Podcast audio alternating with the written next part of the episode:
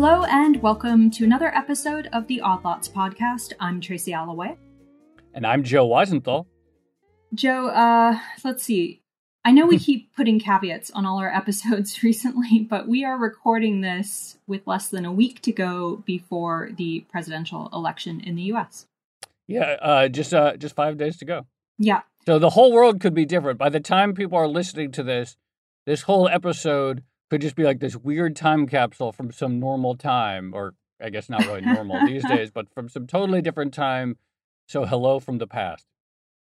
So on that note, uh, you know, everyone in DC is getting ready for the election, and uh, at the same time, you can just imagine there are rooms filled with people, um, you know, with policy wonks who are trying to figure out what policy might look like under both, uh, you know, another four years of Trump and also potentially four years of Biden. Yeah. So I think, like, you know, the first order of business, most people assume if there's, say, a Biden administration, would be some sort of major spending, stimulus, sort of uh, heavy running up the deficit in order to get the economy back to uh, trend or accelerate the return to full employment then, you know, that's the kind of thing that people imagine could get passed in February. But if, you know, if we're talking about a Biden administration or any Democratic administration in the future, then there would also be further policy questions uh, beyond that. And one of those, of course, would be uh, the future of uh, the tax system, which was reformed in the first Trump administration. Yeah, I mean, taxes have been a big talking point, uh, you know, ever since Trump came in in 2016 and did a lot of stuff, including reducing the corporate tax rate. But uh, the Biden tax program is also getting a lot of attention at the moment because he's talking about doing a tax hike for um, very wealthy individuals, and also I think talking a little bit about uh, maybe um, upping or imposing tax on capital gains. So clearly yeah. this is all in focus. Uh, death and taxes are inevitable. Um, the fact that Odd Lots would do an episode on taxes, I suppose, is also inevitable. But I think one really interesting thing when it comes to tax policy is, you know, there is this idea among economists and among policymakers that they're trying to balance a number of things here. You know, they're trying to uh, balance, I, I, guess you would say, the efficiency costs of taxes um, with their benefits. So, you know, making society more equal, right. bringing in revenue for the government, obviously. And there's a tendency to look at that in a really rational way, but as hopefully a, a lot of people know already, you, the average person on the street might have different ideas about the drawbacks or the benefits of taxes um, depending on their personal position, right? They're not right. necessarily thinking about it rationally. No, people don't necessarily think about taxes rationally, other than most people don't like paying them. And most people, yeah. all else equal, would like to pay less. But I, I do think, you know, it's interesting, yeah. and we'll get into this in the conversation. I have a, I feel like the salience of taxes as a political issue has gone down. There are a lot of people for whom cutting taxes, you know, is this huge mantra for years. It was probably the, one of the defining elements of uh, the GOP in the U.S. is that they're the mm. party of tax cuts, and of course, Trump did cut taxes. But it feels like you know, with everything else going on these days, with so many cultural fights and COVID and other question, the salience of the tax number, which has already been cut a lot, feels like it has uh, less political resonance. But we'll discuss that with our guest. Maybe that's just my bias. Uh, I don't know. Who knows if that's actually true. No, I th- I think you're right. It just feels yeah. like there aren't like you know like tax cut Republicans. It used to just be such a thing, and it feels like that people have sort of moved on. But who knows? The good old days when uh, the only thing people were really getting worked yeah. up about was uh, was higher taxes. Yeah, yeah, easier times. A simpler time. All right. Well, uh, that brings us um, quite nicely to our guest for this episode, I, I suppose. Uh, so we have Stefanie Stantcheva. She's a professor of economics over at Harvard. She's done a lot of really interesting research on all types of policy, but uh, specifically, she did a very good paper about taxes recently. Uh, she also, I think, just won the uh, Elaine Bennett Research Prize, a very prestigious award in economics, and I think she's also been tipped as a future Nobel Prize winner. Uh, hopefully, we're not jinxing it by saying that. But uh, Stefanie, thank you so much for coming on. Thank you. It's my pleasure to be here. So, I guess to, just to begin with, uh, you know, you published this paper, I think it was back in August, and it was called Understanding Tax Policy How Do People Reason? And the really interesting thing about this was you went out and you did a really massive and detailed survey about how people individually feel about taxes. Why did you decide to take that approach? Yeah, so when I decided to do this project, it came from uh, having experience with other such types of research uh, where I've been trying to understand how we as citizens think about our public policies, the economy, and society. You know, how we reason, what we perceive as fair, what shapes our views. I think this is very important both for researchers and then for policymakers to understand uh, in order to design policies that are better in line with our views as society. And I founded for this the Social Economics Lab at Harvard, where we do these large scale social economic surveys, um, sometimes on several countries, to try and see how people reason, um, how people understand things. And, you know, the key idea is basically we need to listen more to people. Um, and so this project on tax policy came from the idea that you hear a lot of things in the policy debate. Some of them economists would say are accurate, others you may say are quite misleading. And so I was very curious what are sort of the mental maps, the mental models people use when they decide what tax policy to support, what tax policy to vote for. So, do people ever like higher taxes? so, there's a lot of complex considerations that go into thinking about taxes for people. Um, what I find is actually that the key factor in people's minds is how fair is the tax system. Um, people care first and foremost about fairness. And what's interesting is that, of course, fairness is in the eye of the beholder. So, do people like high taxes? Yes, for some people who believe that it's actually unfair to have a lot of income inequality or a lot of wealth inequality, uh, for those people, higher taxes would actually be considered fair.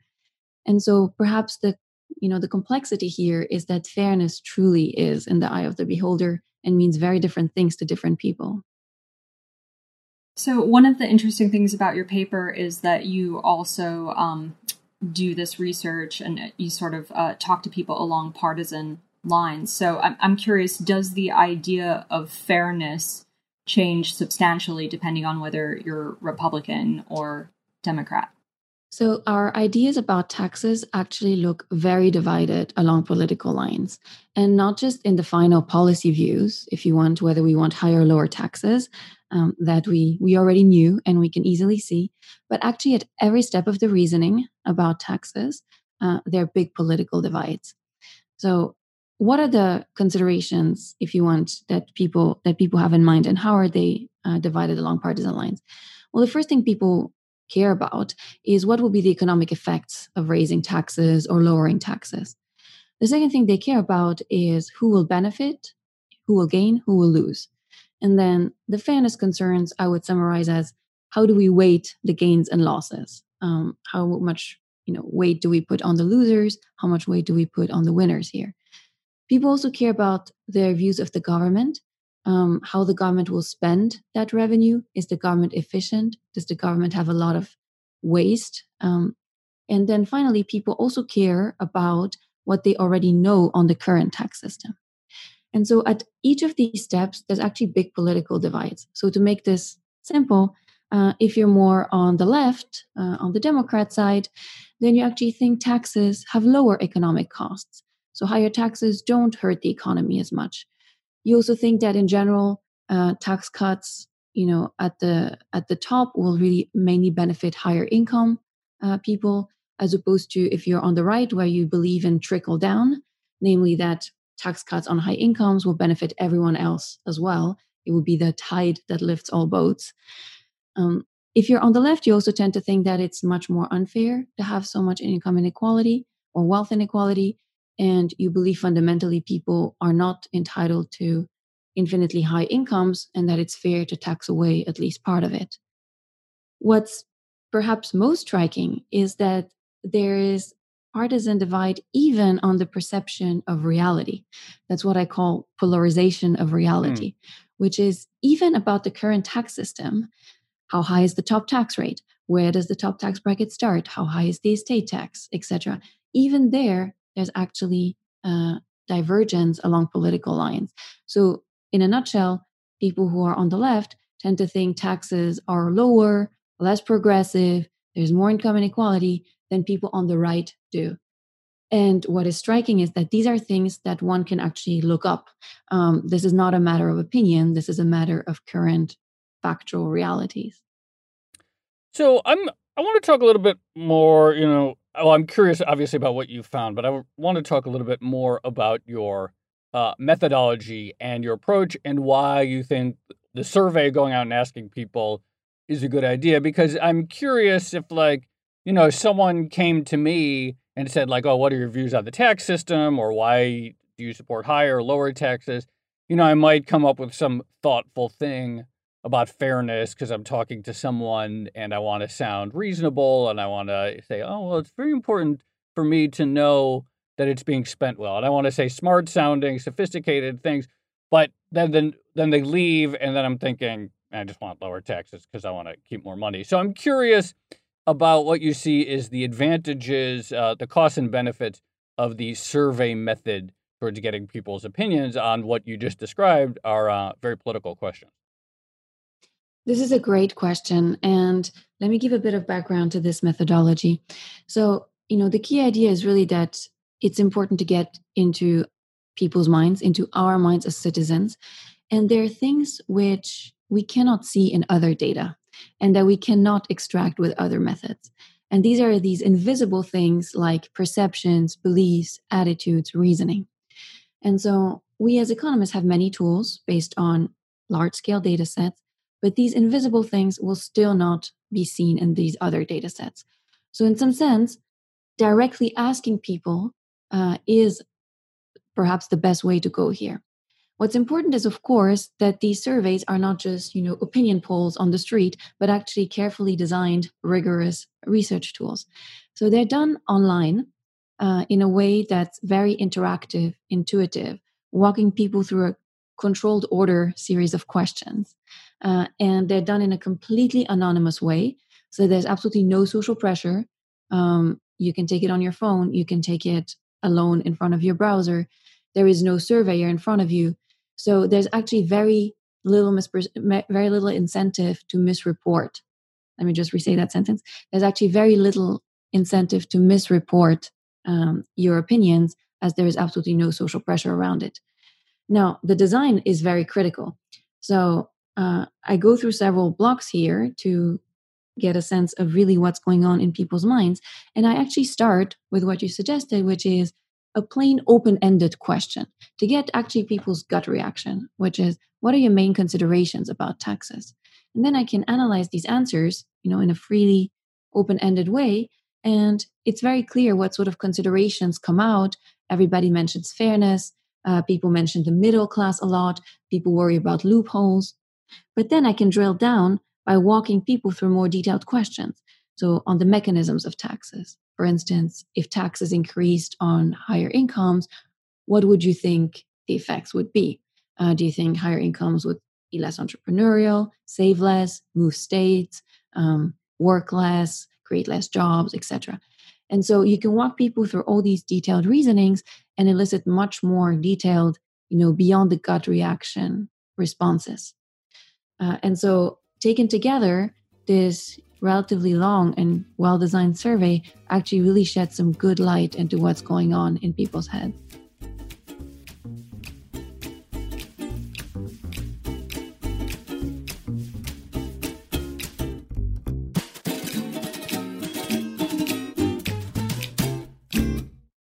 Uh, one of the things that you did um, in the survey was you also, I, I think you showed people short videos that kind of explain how tax policy actually works. Could you maybe talk a, a little bit about that aspect of um, of the research? Yes. So my idea here was to see whether if we actually showed people simple explanatory videos, uh, which are fully neutral, nonpartisan, uh, pedagogical, the way you may see in a plain introductory economics course, whether that could actually help improve understanding of taxes. And I designed these videos to be um, short and fun, hopefully, uh, easy to understand. And I simply vary the frame um, with which with which I show them.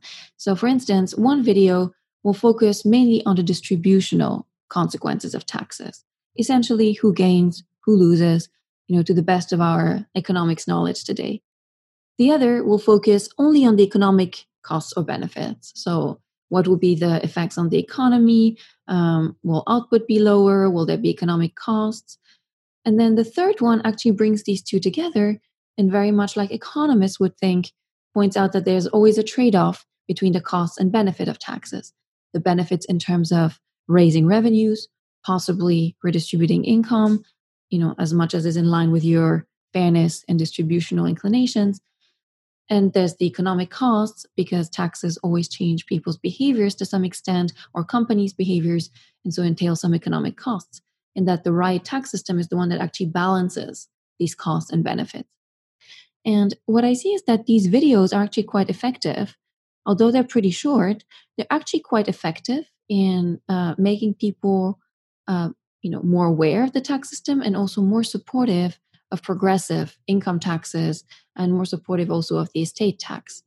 And I I noticed that the arguments that actually people care most about, very much in line with what I said earlier, are really the distributional impacts and the fairness impacts. So when people see the distributional impacts of taxes, how it could actually help, you know, lower income people or the middle class, uh, and actually smooth the income distribution a little bit, even if they become more aware of the economic costs as well, on balance, they tend to then side more with being in support of progressive taxes. So you mentioned estate taxes just then. I, am curious, did you find that the way people feel about estate taxes is different to the way they feel about income taxes? Or I, I don't know. I, I don't think your paper went into um, corporate taxes, but I, I'm just curious what your take is on on variations and how people think about uh, different types of taxes.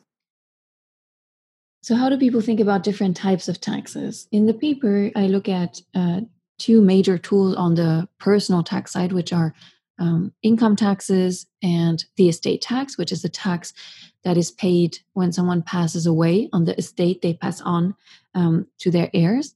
And um, I think that for other types of taxes, the the major considerations, which is you know what are your fairness views, will also be probably the most important ones. Um, in the case of income and estate taxes, the biggest difference is that people are actually much more unaware of how the estate tax works. Uh, the estate tax is a very unpopular tax in the US. It's sometimes called the death tax, which is obviously not a not a great name, and it's very disliked. Um, what I find is that it's very disliked because people believe it's ultimately a double tax, which is it taxes income that has already been taxed at some point. Uh, and it's also very unpopular because it's very misunderstood. So, for instance, um, in general, respondents think that around a third of all estates will end up paying the estate tax. And that couldn't be further from the truth. In fact, less than one in thousand estates will be subject to the estate tax. So it's actually a tax that kicks in very high in the wealth distribution that you may pass on. And people are unaware of that. Um, so they believe, for instance, the chances that they or people they know or people like them will end up paying it is much higher than it actually is. But even there, the major considerations relate to fairness. And the estate tax is actually a great example to illustrate how complex fairness views can be. And you or you know the listeners can can think about themselves. How do you feel about the fairness of taxing away um, wealth that's passed on from parents to their hmm. children? Mm. Well, it's actually a very thorny ethical issue because if you take the perspective of children, then many people across the political spectrum agree that it's unfair for children, you know, just by virtue of being born in wealthier families, to start with better amenities in life, start with more advantages in life, and then receive higher inheritances. So many people taking the perspective of children would feel that this is unfair and that we like equality of opportunity. Um, we like to give everybody equal chances. And so, if you just think about the children's perspective, most people actually agree that it's fair to try to level the playing field a little bit by having an estate tax. But then flip it around and take the perspective of parents. So parents, you know, who have perhaps worked hard and saved in order to transmit wealth to their children, once we take that perspective, their people feel quite differently. They feel, oh, it's actually perhaps not that fair to tax away the wealth of parents who have worked so hard to give money to their children. And by the way, even if parents have themselves inherited and were, you know, already wealthy when they were young, even there people think it's not great from the perspective of the parents to tax this away. And so this is in conflict with each other because these two perspectives are fundamentally opposing each other. And so in the end, people have to face this ethical dilemma. And what I see is that on balance, in the end, people who are more on the left, uh, on the Democrat side, tend to, on balance, say, okay, I'd rather have less inequality among children. I'd rather have more equality of opportunity among children, even if that means I need to penalize some parents and tax away part of their estates. And on the right, people tend to side perhaps more with the parents and thinking, well, it's too bad there will be unequal opportunities uh, and inequality for children, but I still prefer to leave parents, you know, the right to pass on their wealth to their children tax free. So, how much uh, the upshot of your research is essentially applicable to the political language that has to be used in any campaign or policy debate. So people have their views. Uh, we want to raise taxes. We want to cut taxes. How much uh, does your research essentially sort of inform for either side the sort of framing that can be used to uh, gather public support? So I want to be very clear about my motivations here. Um, my goal is to actually try and help people understand uh, the workings of taxes better. And for that, the first step is actually, you know, the diagnostics stage, which is where does the disagreement lie? Where is the misunderstanding uh, hidden? What is incoherent, perhaps, in the reasoning or in the chain of reasoning? And so, this is why I'm doing this project to actually identify how people think about tax policy. The goal, also by showing, for instance, these instructional videos, is to really see whether explanations, improving understanding can help people. And I have, you know, no wish to um, encourage people in one direction or the other, uh, especially when it comes to fairness considerations, which are very much, you know, your own individual or our own social, you know, prerogative to have. But it's actually really about improving understanding. And I think that's very important because many people, sometimes actually from disadvantaged groups, by not understanding what policies do, are not able to assess what benefits or costs they will have to them. And I think giving people the tools to understand that means them being able to stand up more for themselves and make better decisions for themselves. And, you know, perhaps wishful thinking, but I'm also hoping that for many of these things, we can approach it from a more um, objective, nonpartisan um, angle and actually, you know, improve understanding rather than foster political differences.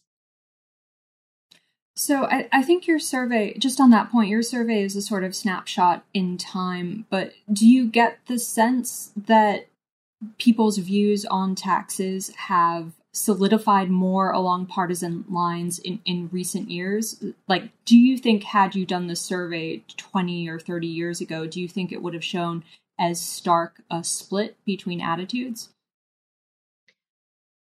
It's a really hard question to say whether polarization has increased or not in the US. It depends on the issues, and there isn't you know so much detailed like the way we would do today, survey data going back in time to be able to say this. However, what is clear is that because there's partisan gaps at every single step, including on the views of reality, uh, they're clearly quite deeply anchored.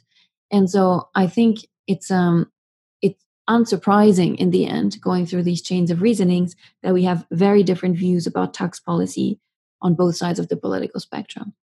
Now, this is not true for all policies. This is only part of the uh, of the big research agenda, and I've looked at other policies like health insurance or trade policy, and partisan gaps are actually um, not that large or look very different on other policies. So, on health policy, for instance, people on the left and the right actually reason very similarly about the economic effects of health insurance, uh, of the benefits in terms of distribution or helping the sick or helping lower income families. The reasoning is actually extremely similar uh, on both sides of the political spectrum. However, once we go to the final policy views and, for instance, ask, would you support, you know, a single payer health insurance? Would you support a version of Medicare for all? They're actually, regardless of the previous reasoning, people revert very much back to party lines. Um, and so a gap appears in the final policy views, although it's very hard to detect any difference in how people actually reason about these policies. That's super interesting to me. I mean, one of the questions, and you know, it comes up in all sorts of political discussions, is do people really ever change their minds uh, when presented with new evidence? So maybe some people has some have some idea. They're like, "Oh, I think the tax rate is here." Turns out the tax rate is much lower. Do they actually change their minds on policy, or do they come up with some some new reason? Does the mind automatically backfill some new uh, sort of empirical explanation? to support what is uh, their their sort of a political leaning. So obviously, our brains are very complex uh, instruments, and we tend to have a lot of biases. And I say we because it really affects all of us. Uh, but I think it depends very much on the issue whether information uh, can improve or change people's minds. So, in the case of tax policy, as I explained, actually people are open, it seems, to you know explanatory videos or clear pedagogical explanations of how tax policy works. That's not true for all issues. So i've looked at issues like immigration um, mobility social mobility in the us uh, inequality views of the government and it really varies. For instance when it comes to immigration and that's not just true for the us that's true for um, all the countries in the survey which includes many european countries on immigration people seem to be very sensitive mostly to narratives, to stories about immigrants, but facts about the actual number of immigrants, how well educated they are, uh, where they come from, uh, how much they contribute to the economy, that barely shifts anyone's minds. And so it really varies and it depends on the issue under consideration. But I have to say one thing, which is that as economists, I think we have a very big uh, duty to actually remain incredibly neutral and scientific. Uh, you know, economics is a science. It's a difficult one because we deal with complex systems like the economy and people. And so it's it's a difficult science, but it is a science using models, using data. And I think it's our really our duty to remain very nonpartisan, very neutral, and to do our best to actually inform people about what we find, what we discover on the workings of the economy. And hopefully that will also grant people some trust and confidence that you know we're, we're simply trying to convey the knowledge uh, that we have not to influence them in one direction or the other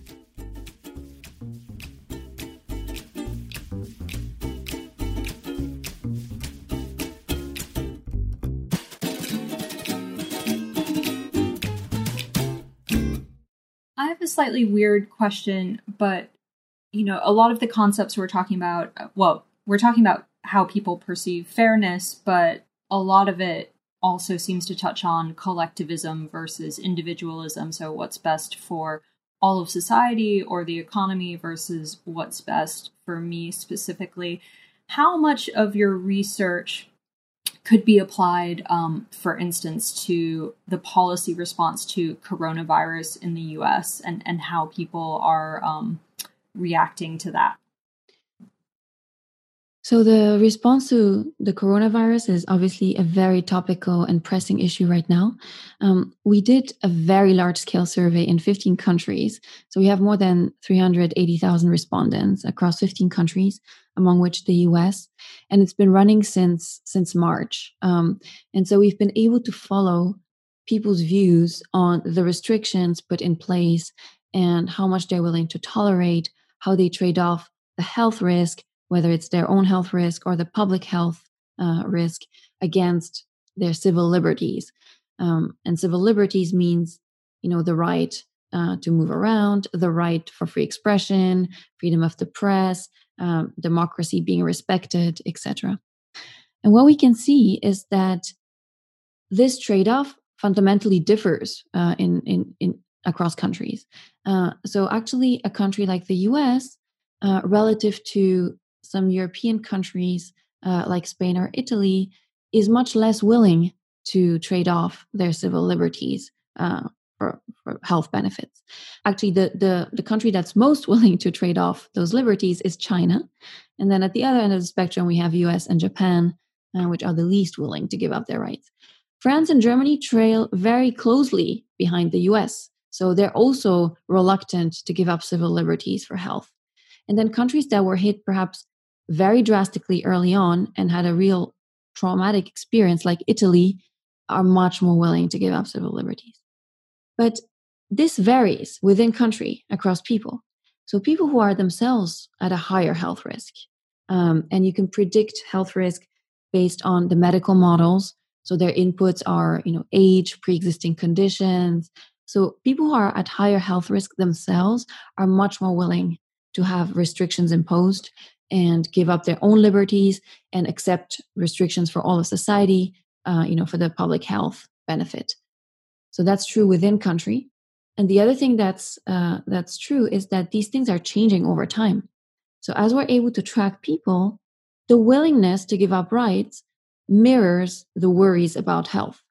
And so as the worries about health have declined um, over the summer and actually are now only ticking up again, we see exactly the same pattern for your willingness to accept restrictions or to give up rights.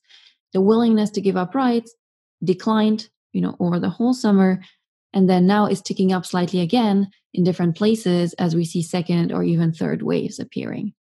And so I think what this implies is that, you know, first of all, it's very important to have safeguards in place because clearly if people are willing to give up their rights, it's only temporary and so it's important in democracies that this is, you know, ensured to be temporary. And this can actually then encourage people to accept restrictions in the short run because they know they will be temporary. Another thing, again, related to the understanding part is in that project too, we actually explain to people if you want the benefits of various restrictive measures. Uh, you know, what's the benefit of having partial or full lockdowns, of imposing some restrictions? What's the gain in terms of flattening the curve or reducing cases. And once people actually see these explanations, they become much more willing to comply with those restrictions. And so I think the second big lesson is that it's important for policymakers to explain to people why something is being done, to explain the reasoning behind it, and to give people, you know, the tools to understand why something is happening or not. So especially as our, you know, medical understanding is progressing about how this virus looks like and what is beneficial, what is not. Obviously, we didn't know everything at all back in March. We're still figuring so many things out. It's very important to inform the public and be very, you know, neutral and rigorous about how that's done. Do you feel as though the salience of tax is diminished as a political hot button issue? When I hear a politician say, I'm going to come out and cut taxes, there's something kind of retro about it to me. Like it makes me think of like political fights in the 80s and 90s or uh, when I was growing up.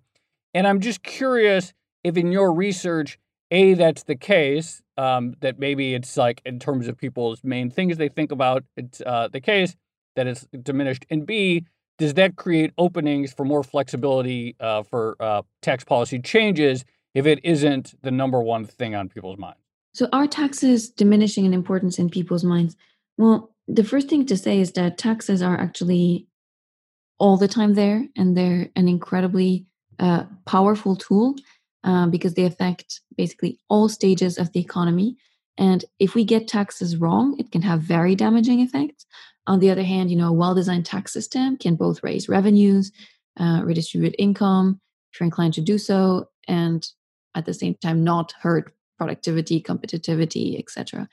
So taxes will always be you know a gigantic public policy issue how much people focus on them depends obviously on what else is going is going on but the current covid-19 crisis actually really highlighted some fault lines in in the economy between people you know who are able to weather such a crisis well and people who are really left behind from it.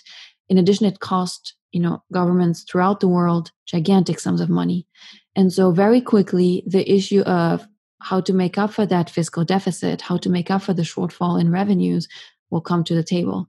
And we will have to take a very hard look at how to change the tax system how to design it better and what to do ultimately to get this revenue. So i think uh, perhaps sadly it will become a very pressing issue um, in the not too distant future Stefanie, thanks for coming on. A really interesting approach to a lot of these topics. And uh, yeah, I just recommend that uh, people who are listening to this actually go and uh, check out some of your research, including um, the paper on tax, understanding tax policy. How do people reason? Thank you so much. Thank you. Thanks, Tracy and Joe. Bye bye.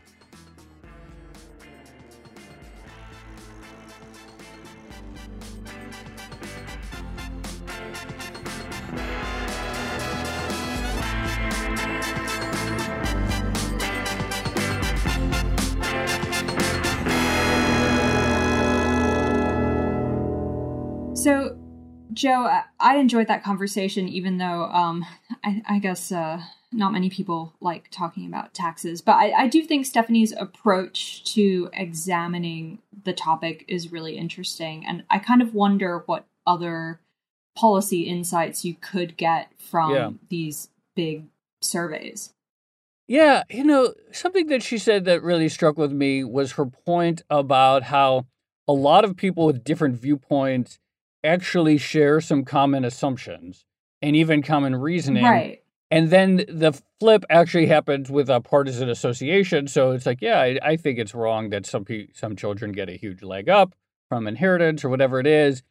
And there may be a lot of agreement on that, but ultimately, in the end, it's like the sort of like political affiliation of the estate tax ends up trumping um, one sort of prior intuitions that you would uh, that people that you would theoretically use to arrive at a conclusion. Right. It sort of reminds me of like math homework where everyone is working out the problem in a similar way but coming to very yeah. different answers. That would actually be like, you know, it's an interesting question though like whether that's changed over time um whether, you know, it's like someone who identifies as a democrat regardless of their reasoning, right. ends up uh, ends up supporting the Democrat policy. Someone who identifies as a Republican, regardless of their personal intuitions, end up ends up supporting the policy that's the official plank of uh, Republicans. I mean, it seems like it because people are just the level of partisanship is extremely high these days. Yeah. But I think that's going to be like now that we have some of these surveys going on, I, I, think it's going to be really interesting to see this data evolve over the next 10 or 20 years, right? We have it now. Um, and you can sort of trace how attitudes are shifting and whether or not polarization is actually increasing. Yeah. And, you know, look, I, I think um, obviously I'm kind of skeptical. I mean, again, by the time people are listening to this, we'll probably know who uh, the next president is. But man, it's tough to raise. It seems politically tough to raise taxes. Period. In any in any uh, in any environment, doesn't it? Yeah, I think you'd have to calibrate. Well, I I don't know. Look, uh, the world may change, but you may have an answer to that question very very soon. I think right, less well, than uh, we'll find out. Less than a week now. Right. Yeah. Okay. Well, we'll see. I'm really worried when this episode comes out that that everything we've just spoken about will be uh, irrelevant and all our work will be for naught. But um, well, okay. we'll just apply it to the 2024 election. okay, yeah, we'll just rerun everything. Okay. Um, to those of you who are listening, thank you very much. And this has been another episode of the Odd Lots podcast. I'm Tracy Alloway. You can follow me on Twitter at Tracy Alloway. And I'm Joe Weisenthal. You can follow me on Twitter at The Stalwart. And you should follow our guest on Twitter, Stefanie Stantcheva. She's at S Stantcheva. Follow our producer, Laura Carlson. She's at Laura M. Carlson. Follow the Bloomberg head of podcast, Francesca Levy, at Francesca Today. And check out all of our podcasts under the handle at podcasts. And if you enjoyed this episode or any others, we'd appreciate it if you went to Apple Podcasts and gave us a five star review so that more people discovered Odd Lots. Thanks for listening.